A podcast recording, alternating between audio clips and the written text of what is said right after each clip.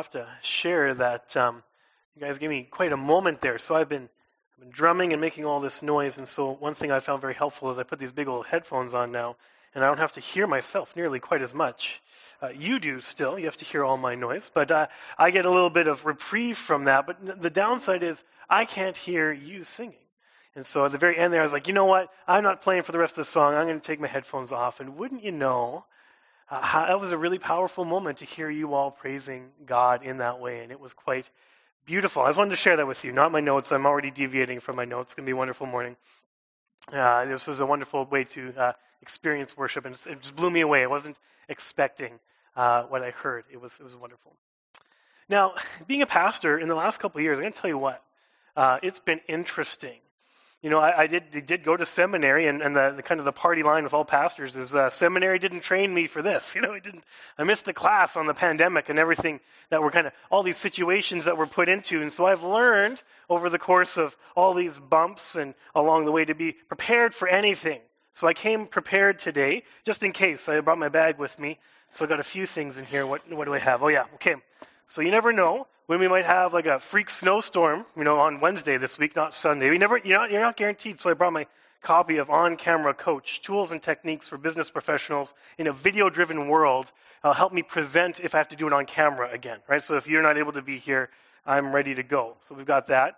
Uh, other times it's been really interesting. I mean, it's getting getting kind of warmer now, so maybe we'll be outside again. Random, we've had to do some outside services. I brought some sunscreen because the last time we met outside, I burned my forehead and you're looking at me and you're like not surprised at all, right? So this is uh, this is very important uh, equipment for me these days, uh, just in case to be prepared. And of course, we've got uh, what do we have?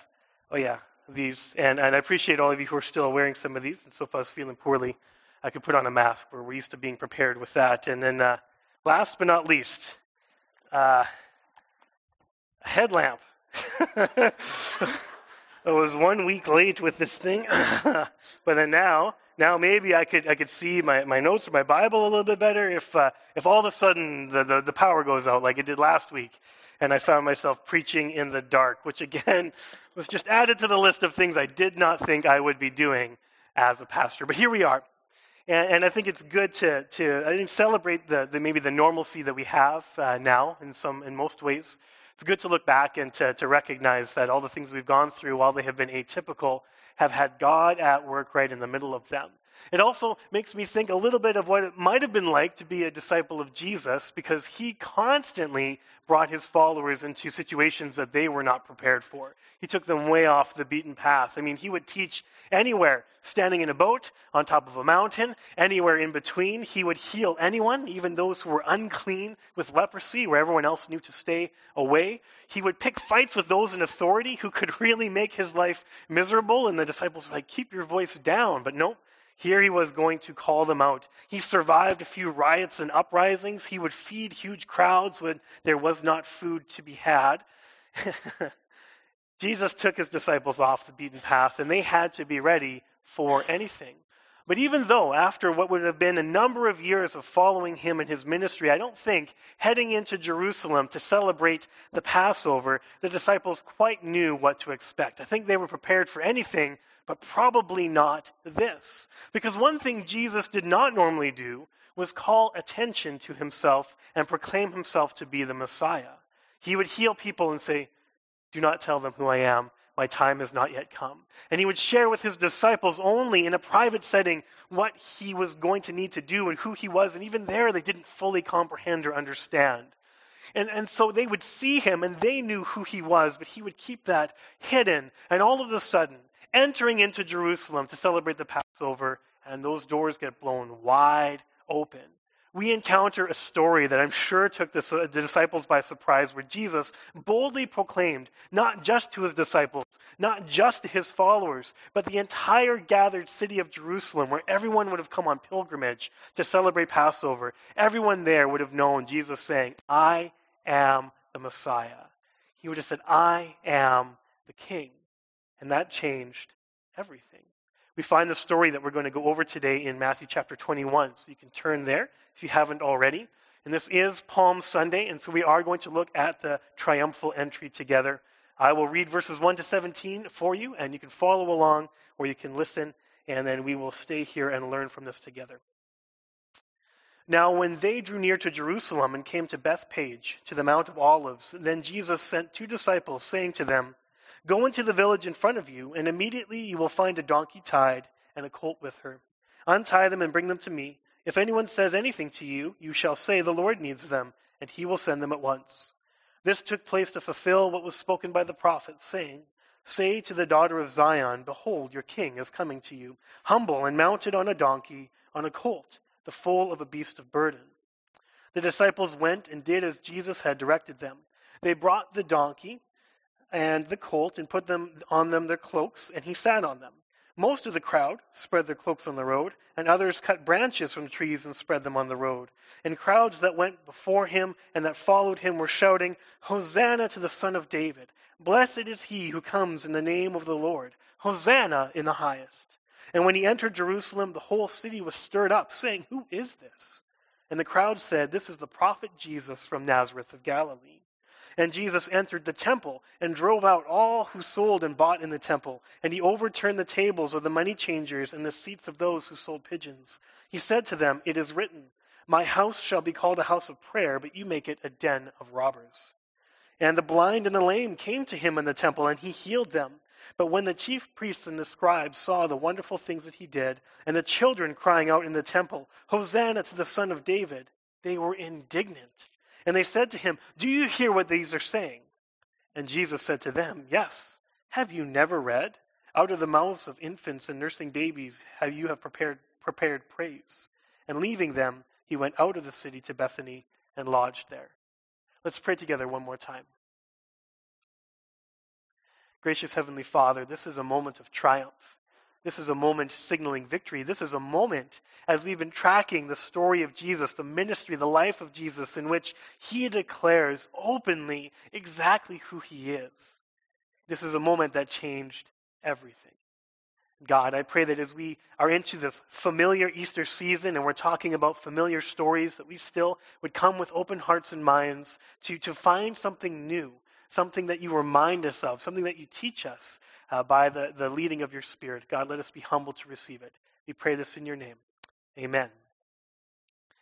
So, what is Jesus declaring? I would say that he is making who he is truly and completely known to all the people of Israel and we find three roles, three offices that Jesus held that, that, he, that is talked about here. And then we, we find ways in which uh, this role that Jesus plays can impact how we relate to him. And the first thing I want to point out in the passage that we read is Jesus declares himself to be a prophet. We find Jesus as prophet, which shouldn't be terribly surprising.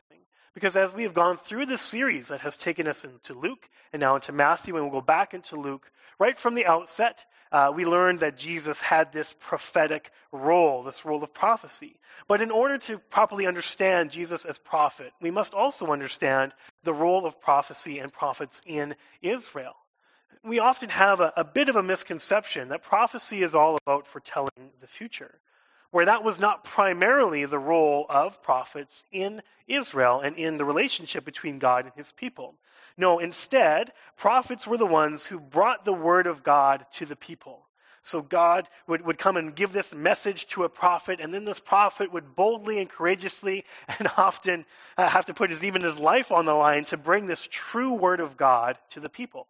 And as he was bringing this truth, of God to the people, it often did include predictions of what would happen in the future. So that is a component of prophecy. It would also include promises of what God would do in the future, despite what the response of the people may or not be. But all of this was under the main thrust of prophecy, which was for God to call the people back to himself and say, This is who I am. This is what is true. This is how you should ultimately understand me and relate to me. That's the role of the prophet. And Jesus fulfilled this. In his ministry, he would speak and teach with tremendous authority, which was something that established his reputation as a prophet. And so when he enters into the city, and the whole city is stirred up because Jesus is creating this scene, when asked, uh, Who is this person? they say, This is the prophet, Jesus of Nazareth, the one true prophet. And when we read the words and the teaching of Jesus, he will say things with this authority.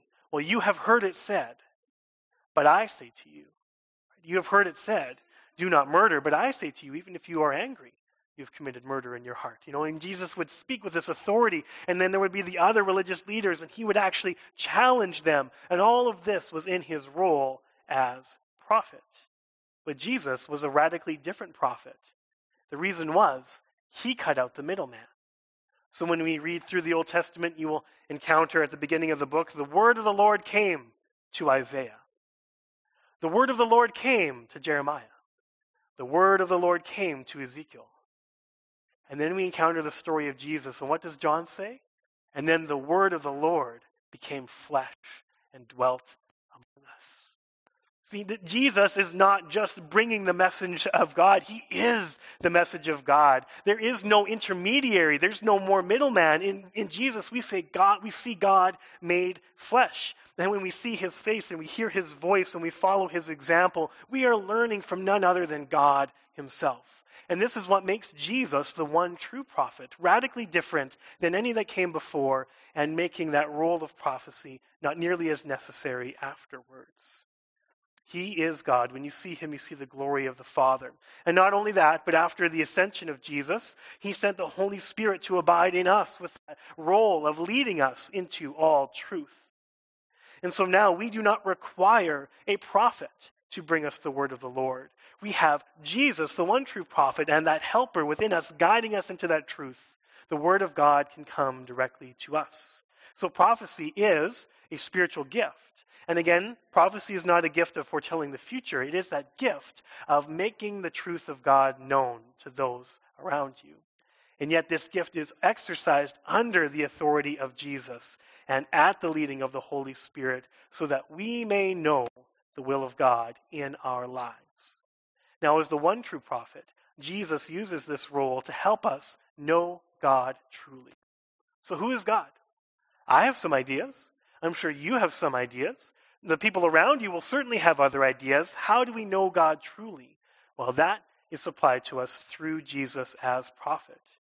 In his life, he was constantly redirecting the people away from misconceptions or legalism or empty traditions, and then teaching them that God, the living one true God, wants their hearts, wants their devotion.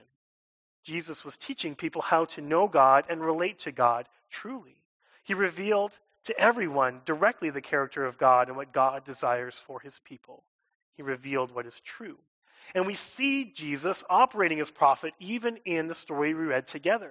This story is full of quotations of Old Testament prophecy that Jesus is directly fulfilling and teaching even the high priests exactly how this is being fulfilled. He teaches this authority because he is prophet. But this was not something limited to what Jesus did all those years ago, but continues to be true of Jesus in our own lives today. Now, I made fun of some of the things that I've learned to be prepared for in the past few years, but we have all learned a lot about ourselves in the last couple of years and through the pandemic. And something that we learn is what we feel very strongly about. Maybe some things that we knew we would feel strongly about before, and now we're just we're affirmed in that. We know that this is important to us. There was other things that happened where maybe we didn't think about it, we didn't realize, but it struck such a chord with us that we, we, we all of a sudden learned something about ourselves. I believe this to be true, or I believe in this cause quite strongly. And so not only have we learned this, but emotions have been running high. And I think this is a wonderful time to step back and to say, hey, am I le- being led into this by Jesus as the prophet? Is he the one who is helping me know God truly? Because all of what we believe as Christ followers needs to be held up humbly and consistently to the teaching of Christ, who is the Word of God, and the truth of Scripture, which is the inspired Word of God. And so, no matter what it has been for you that has led to this very uh, emotional and powerful response of belief, the question is are we willing to humbly put that at the feet of the cross and say to Jesus, Is this how I can know God truly? Because there is a danger in believing things very strongly without going through that process of discernment. The danger is found when we hold an unbiblical belief with biblical fervor. And if that becomes true, then we are no longer seeking after Jesus as prophet in our lives. Instead, we must allow the revelation of Jesus and the revelation of Scripture to guide our beliefs about what is true and what is important. And this is especially important when we are so emotional about something that we believe. That is the most important thing that we need to bring to Jesus, bring to Scripture, and hold up against the Bible so that we know we are living in the way that God has revealed his intention for us to live and to relate to him and to relate to other people. And so, again, as these things happen to us and as we learn more about ourselves, let us do that hard and humble work of bringing it to the Word of God so that we can know God truly. But Jesus, as prophet, was only one of the roles that's displayed here at the triumphal entry, and then uh, later on when Jesus goes to cleanse the temple. In fact, it's really in that temple cleansing where we discover that Jesus is not just prophet, but he is also the one true high priest. After entering the city, Jesus just doesn't sit there. He goes to the temple and he asserts himself in this high priestly role. He begins by driving out all the people who bought and sold and turning over the tables of the moneylenders.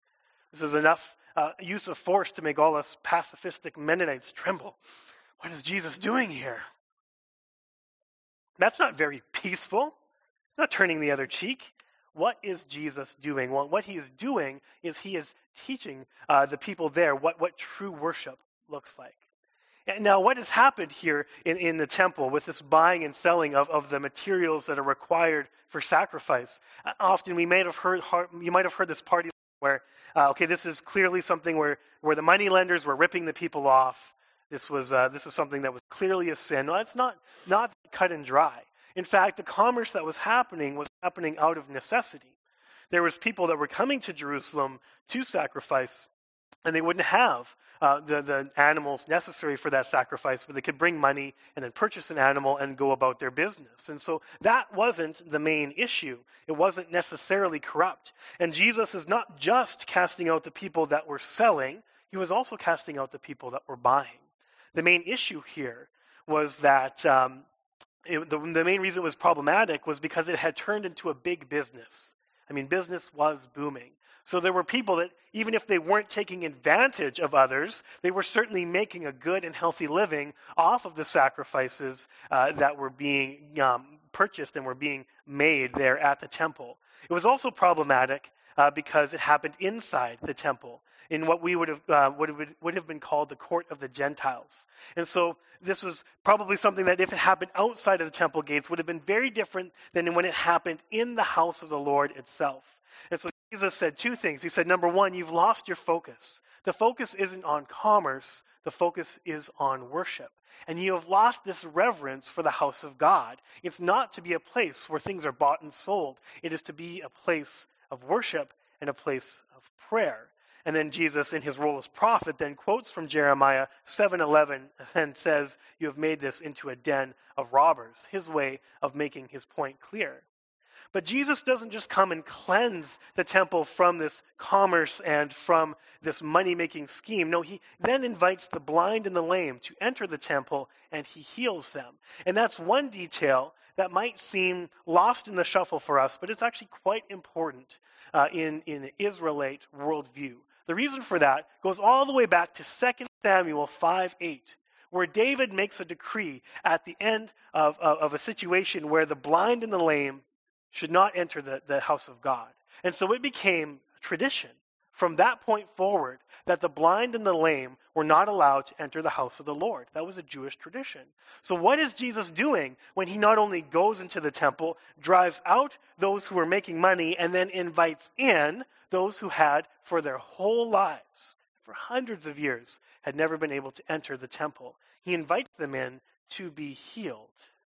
In both cases, Jesus is claiming a higher authority than the current high priest as he reorders proper worship, saying, it is not important to buy and sell. It is important to pray and to worship. It is, it is not good to disallow people to enter in. Everyone is able to worship. And as the perfect high priest today, Jesus teaches all of us how to worship God truly. We can learn some of the same important lessons. He doesn't just teach us, he enables us to have true worship. So, just as we need to know about prophets in the Old Testament to understand Jesus as prophet, we also need to know a little bit about the role of priests. And priests were also intermediaries between a holy God and an unclean and unholy people. And it was their role to intercede for the people on, uh, on, on their behalf to go before God. So God would invite them into his presence in areas of the temple that not everyone could go. And it was their role to offer those sacrifices on behalf of the people to God to cover over all of the sin that they had done during that time. So whether it was bringing God to the people or the people to God, it was the role of the priests to intercede for the people. And once again, Jesus, as priest, takes away the middleman.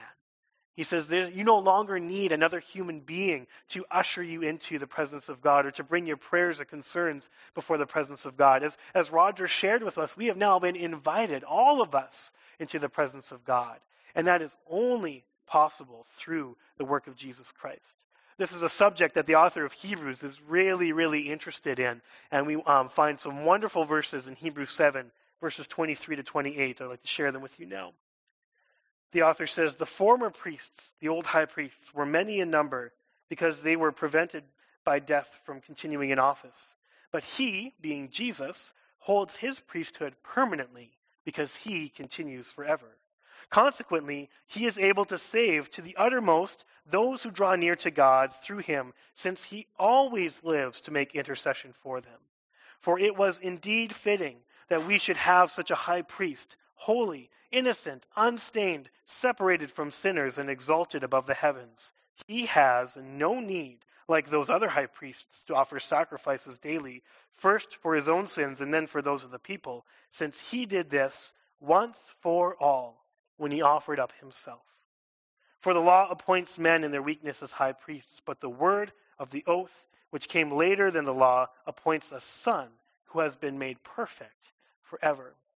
And as we get, get closer and closer to the cross, and we're going to gather again on Good Friday, and we are going to remember that sacrifice that Jesus made of himself once for all, for everybody, so that through him and his perfect sacrifice, we can now enter freely. We're invited to enter the presence of God. We are invited into true worship of him, not on your merit, not on my merit, but on the merit of that perfect Son, Jesus Christ. Through him, we enter into true worship, and he intercedes for us each and every day. He ushers us into the very presence of our Heavenly Father. So, both under the Old Covenant in our story and the New Covenant today, Jesus reveals that true worship is a matter of the heart. He was completely unsatisfied with the big business of buying and selling what was needed for sacrifice. He's like, that is not the intent of the law. This is not what God requires. Again, earlier on, we heard him quote Hosea that God desires mercy and not sacrifice. And then he quotes Isaiah 56 7 to make his point further of what's going on here. This is some um, the, the message from Isaiah that Jesus brings to the people in the temple. He says, These I will bring to my holy mountain and make them joyful in my house of prayer. Their burnt offerings and their sacrifices will be accepted on my altar. For my house shall be called a house of prayer for all the people. So the whole point of Isaiah and what Jesus is reminding them is that this is an invitation. This is a place to come and to worship. This is a place of prayer where we where we just pour our hearts out to God. That is what he wants. That is what he's always wanted. Why are we losing our focus? Jesus was also dissatisfied that some, like the lame and the blind, were excluded from worship. In Christ, we are all made acceptable to worship God. And so there is no more Jew or Gentile. There's no more clean or unclean. There's no male or female or this or that or any other distinction that we want to make. When we worship God, we again enter into his presence because of who Jesus is. And we are all the same in Christ. And so if we look at our own setting, then worship at Stony Brook must be this inclusive. It has to include all people, and it has to include everybody exactly where you're at. So there is no pretense here. You don't walk through these doors and put on a brave face. You don't have to walk through these doors having a good week of reading your Bible and doing what it says. And you can have a week that was terrible and you fell down over and over and over again. You can come emotionally on your hands and knees, and you should know beyond a shadow of a doubt that you enter into the very throne room of God because it doesn't depend on your, on your past week. It depends on whether or not Jesus was enough. And he is, and he's enough for you. And so we are all welcome to worship here. No pretenses required. Jesus, as priest, allows us to worship God truly. But of course, the main thing we learn, the main thing that we focus on every Palm Sunday is the triumphal entry, this time in which Jesus declares himself to be king. Now, it starts by him giving the disciples this uh, set of instructions. Again, be prepared for anything following Jesus. He says, okay, guys, um, I want you to go into that town there and steal a donkey. like, what? Are you sure we need to do that? He's like, oh, it's fine. If anyone calls you on it, just say the Lord needs it. it's like, okay, here we go. And and and um, uh, this uh, Matthew doesn't include it, but the other Gospels actually have a conversation. Someone comes out and says, "What what are you doing with my donkey? Where are you going?" And they say, um, "The Lord needs it." He's like, "Okay, have a good day." Off we go. And so they steal this donkey, or borrow whatever way you want to put it. And they come and then they put their cloaks on the donkey, and then Jesus sits on it. And on that humble beast of burden, he enters the city. But it's not just about the humility, it is more about what signal he is sending, the direct fulfillment of what is Zechariah 9 9, that the king will enter on a donkey. That he will humble, but he will also be the king. So, of course, Jesus is doing this intentionally. He's planning this on purpose. He is fulfilling that prophecy. He is declaring to the gathered Israelite world that he is the Messiah, that he is the king. And he makes quite the entrance with a multitude of people who are also declaring him to be king. It would be a very different event altogether if nobody else agreed with him. But that's not what we read.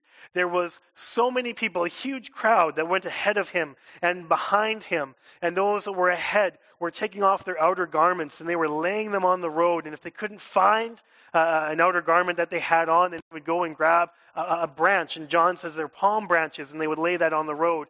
And this is this is them giving Jesus the red carpet treatment. We just uh, saw the the Oscars were the other day, and the thing that stuck out to most people, I think everyone will take away from the Oscars that red carpet moment. That was the one thing that everybody remembered. It had nothing to do with that slap, right? Which, by the way, if anyone's saying things on stage, it's not cool to come up and slap them. He can uh, slap me later, not now.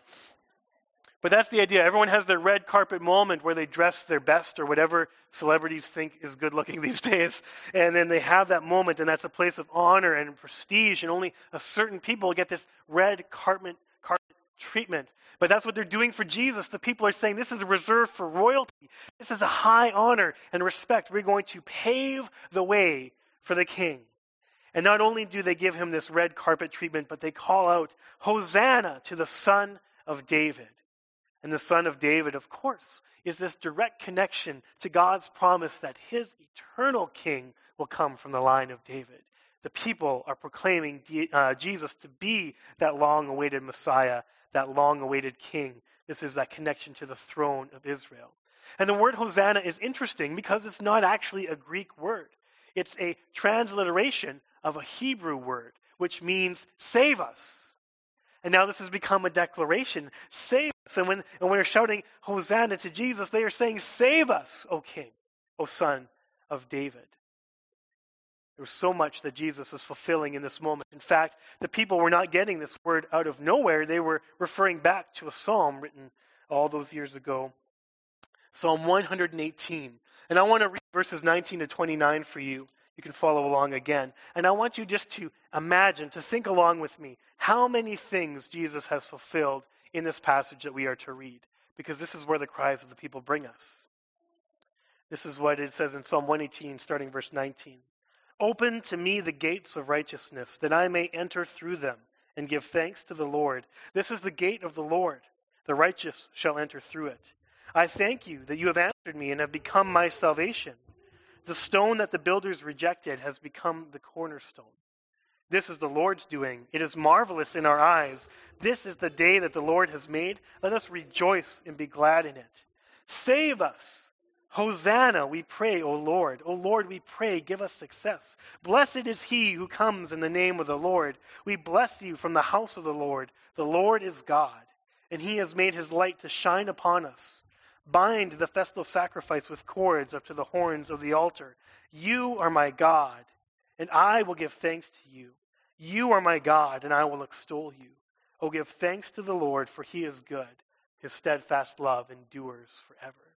And so the cry of the people bring us to this psalm, and we see layers and layers of so much that Jesus is fulfilling as he enters through those gates and declared to be the King, the Savior of the people. When we live our lives subject to King Jesus, the lesson that we learn from him is how to live for God truly. You see, the king represented salvation. And that's what the people were declaring. That's what they were crying out for. Save us, O son of David. Now, for the Jews, it was this long awaited hope of deliverance from Rome and their oppressors to have once again this earthly kingdom that they could call their own. And Jesus was their Savior, but from so much more. In fact, we learn in Matthew 1 that the reason he was called Jesus is because he would be the Savior and he would save his people from their sins. That's exactly what Jesus does for you and for me. Christ is the King who saves us from ourselves, saves us from our own sin, all those things that we know that we have done that keep us distant from God, saves us from our brokenness and that anxiety and that depression and that, that worry and those broken relationships that we just can't fix on our own. Jesus saves us from our shame, in which we feel so guilty about all those things, and He says, I have paid the price. He saves us from our greed and from our desire for power and all those things that steer us in a direction that makes us farther and farther from God. And only the King, only the King is strong enough to free, to free us from everything that seeks to drag us down and in the wrong direction. Hosanna, save us, Son of David, King Jesus. And so, yeah, it's good. But we're not used to having a king. We don't use these words very often anymore. In fact, I, if I were to say what we've learned over the course of the pandemic, is that we really don't like to be told what to do. That's one thing I've learned about myself. I think it's one thing we've learned about all of us is that we're not used to living in a situation where somebody somewhere just says, this is the way it is, deal with it. That's a hard thing. It's actually a very foreign concept. But when we declare Jesus to be king, we give him and only him that place in our lives where he says something and we do it, where he says something and we obey it, where he declares something and we live wholeheartedly as it were true. Jesus is our king means we are subject to him. And so, if our main desire is to have uh, this freedom in such a way that it's uh, ability for us to do whatever we want, whenever we want, that is not a promise you will find in Scripture. Now, I'm so glad that we have regained many of the freedoms that we often enjoy in this country. You know, we don't have them all back yet, and I hope we get to keep them, and we don't know what the future may hold.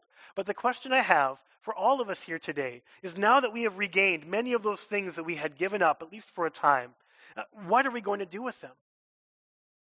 Oh, how are we going to use them? Are, are they just to be enjoyed by ourselves? I truly believe that when we talk about declaring Jesus as king, that we are called to use these freedoms that we, that we have and that, and that we enjoy, and that we use them to serve our king. And as we learned last week, we serve Jesus when we serve others. And so, as we continue to talk about the nature of freedom, let's continue to hold that up to the promise and the, and the definition of Scripture. And I want to um, have one more passage to share with you this morning before we're done and that's to go to the passage of Galatians. And, and Paul talks a lot about freedom and the nature of freedom. Now, he's talking about spiritual freedom, being freed from the burden of the law. We've been given true freedom in Christ. Now, how do we exercise this freedom? That's our question and our concern. And Paul says this in Galatians 5, verse 13 and following For you were called to freedom, brothers and sisters. Only do not use your freedom as an opportunity for the flesh, for yourself for your own desires, but through love serve one another.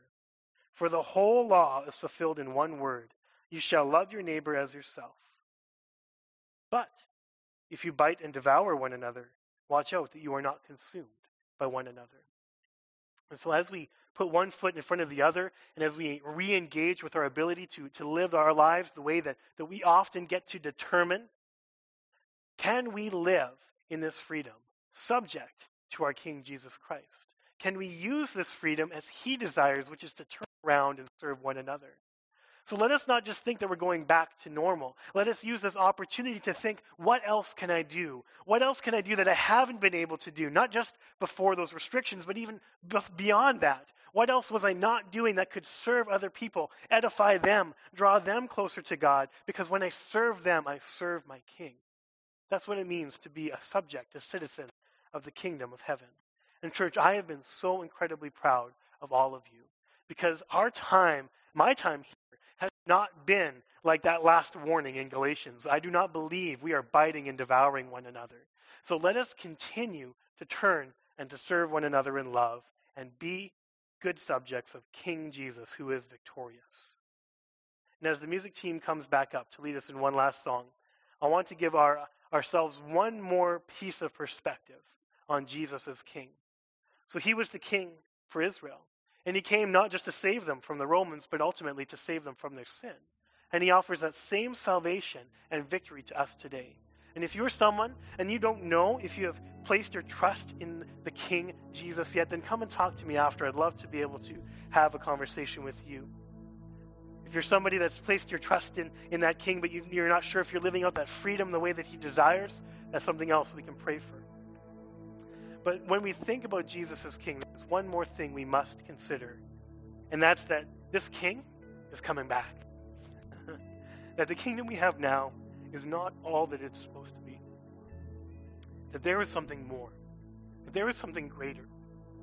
That the promise of salvation from sin was not just in this life, but in an eternal kingdom where Jesus reigns. And one day, when he returns, we will be able to be in his presence, to be in his kingdom, and he'll wipe every single tear off our, off our face. And that these things that continue to be a burden of brokenness and sickness and death and anger will, will one day be gone. All because Jesus is King. Not just for us personally, but us together. Not just for now, but forevermore. So let us serve him and let us hope in him because this is what we long for and what we live for.